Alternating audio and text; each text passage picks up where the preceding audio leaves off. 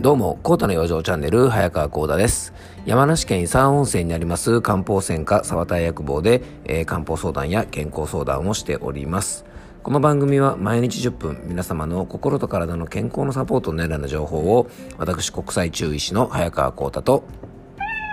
はい、えー、アシスタントの猫林さんとで、今日もね、張り切ってお届けしていきたいと思います。猫林さん、今日もよろしくお願いします。はい、よろしくお願いします。えー、っとね、12月もね、ほんと後半戦に入ってまいりました。あのいよいよ皆さんもね、えー、年末の休みに向けていろいろ仕事もね急ピッチで進めているんじゃないでしょうか。でこの年末になるとですね、えっと非常にあの事故とかですねあの怪我とかって結構多い時期なんですよね。あの車の事故なんかは特に増えますよね。でこれやっぱまあいろんな理由があるんですが、あのー、この年末年始ねこんな時期にこんなことをみたいなことでねまああの結構トラブルも多かったりするので、えー、そのねあの対策として一つね今日ご紹介したい話がですね要は怒りのコントロールなんですね。アンガーマネジメントというやつです。はい。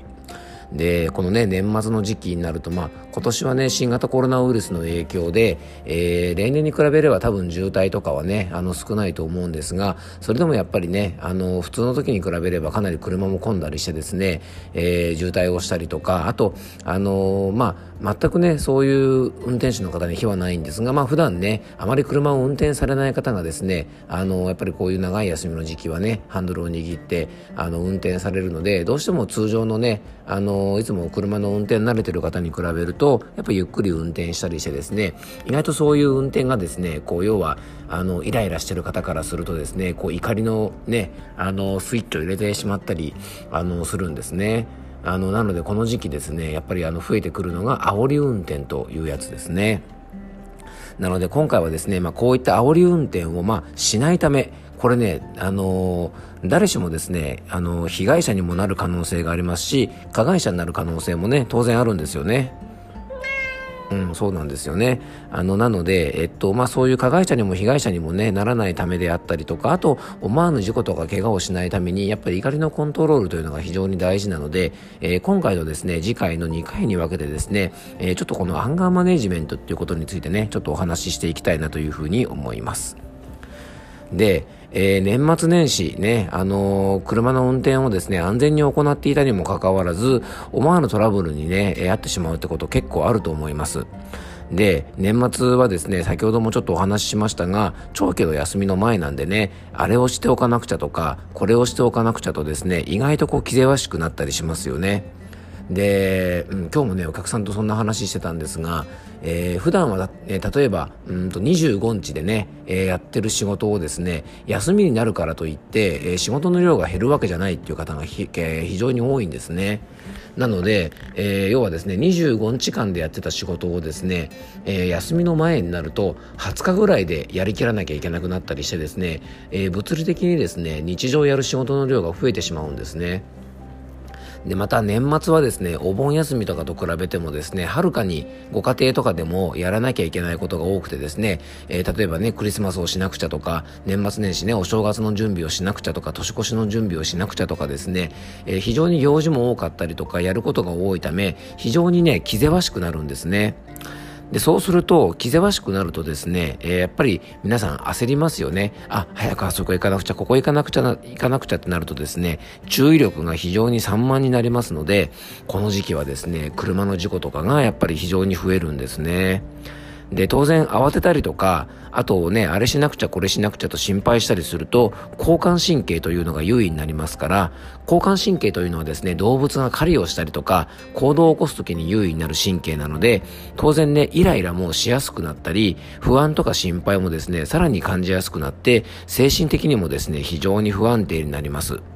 で、そんな状態で車に乗ってる時にですね、えー、さっき言ったですね、ちょっといつもよりゆっくり走ってるような車があったりとか、ね、道を探してるような車があった時にですね、えー、思わずですね、怒りが沸点に達してしまって、煽り運転っていうことをですね、してしまう可能性もあるんですね。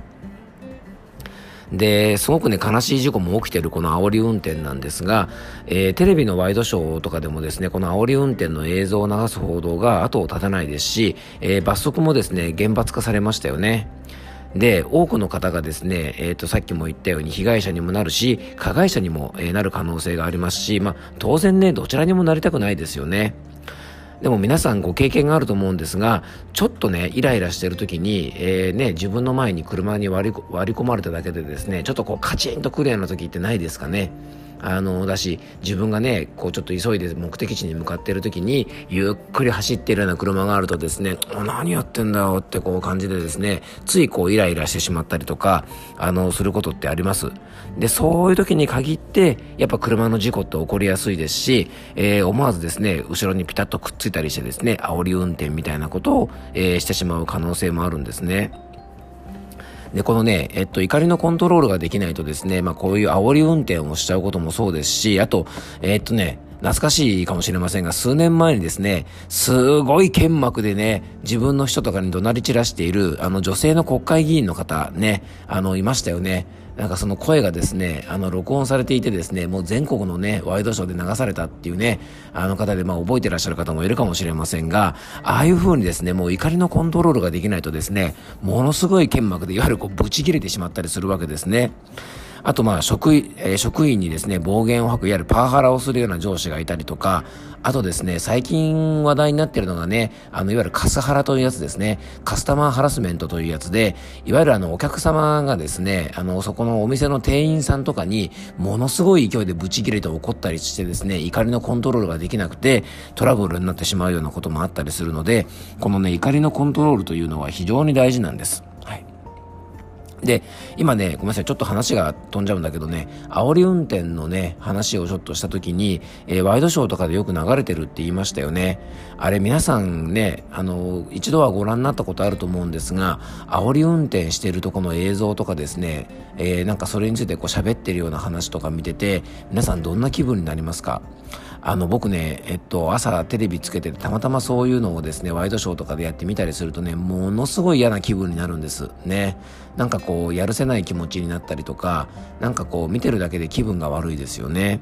なので、よくね、ああいうのを、まあ、流すとですね、確かにこう、痛々しいですし、嫌な映像なんですけど、やっぱね、人間の心理で、なんかそういうのってついつい見ちゃったりするんですよね。怖いもの見たさみたいな感じがあってですね、見てしまうので、ちょっとこう、視聴率が上がったりとかですね、あと、人間はですね、受動ストレスといって、えー、ストレスを受けるとですね、そのストレスを軽減するために、購買意欲が高まったりとかね、あの、何か物を買う欲求が高まるなんていうふうに言われていて、実は、あの、テレビ番組で、そういうところをよくたくさん流すというのはですね、まあ、マーケティングの一つだなんていうふうに言われたりしてます。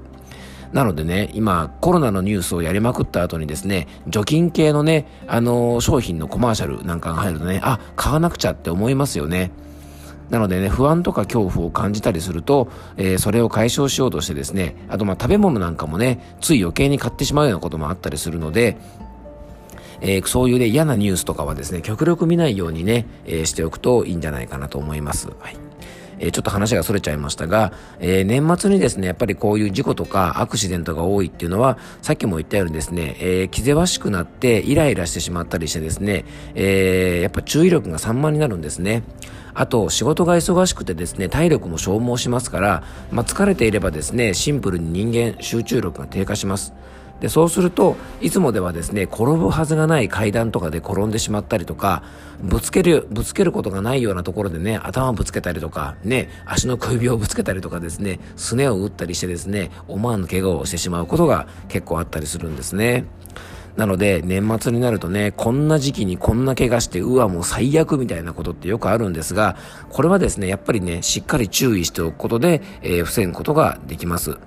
えー、忙しさでですね、消耗した体力をしっかり回復して、怒りのコントロールをすることによってですね、えー、しっかりと、まあ、こういう予防ができると思いますので、えー、そのね、えっ、と、中医学的なアンガーマネジメント、漢方の知恵を使ってですね、こういう怒りのコントロールをする方法もありますので、え今日はちょっとお時間になってしまったのでね、お話できないので、えまた次回ですね、第2回ということで、え次回ですね、中医学的なアンガーマネジメントについては、えちょっとお話ししていきたいなというふうに、え思っております。えー、最後にご案内ですが、えっ、と、毎回毎回ね、この番組でもご紹介させてもらってますが、えー、来年1月27日水曜日に、えー、食用場をテーマにしたオンラインセミナーを開催いたします。えー、体調とか体質に合わせてですね、どんな食用場をすればいいかっていうですね、薬膳の知恵について、えー、僕がオンラインでお話しさせてもらいますので、えー、よかったらね、番組詳細の方にリンク貼っておきますので、ご覧ください。えー、今日も聞いていただきありがとうございました。どうぞ素敵な一日をお過ごしください。漢方専科サータ薬房の早川幸太でした。ではまた明日。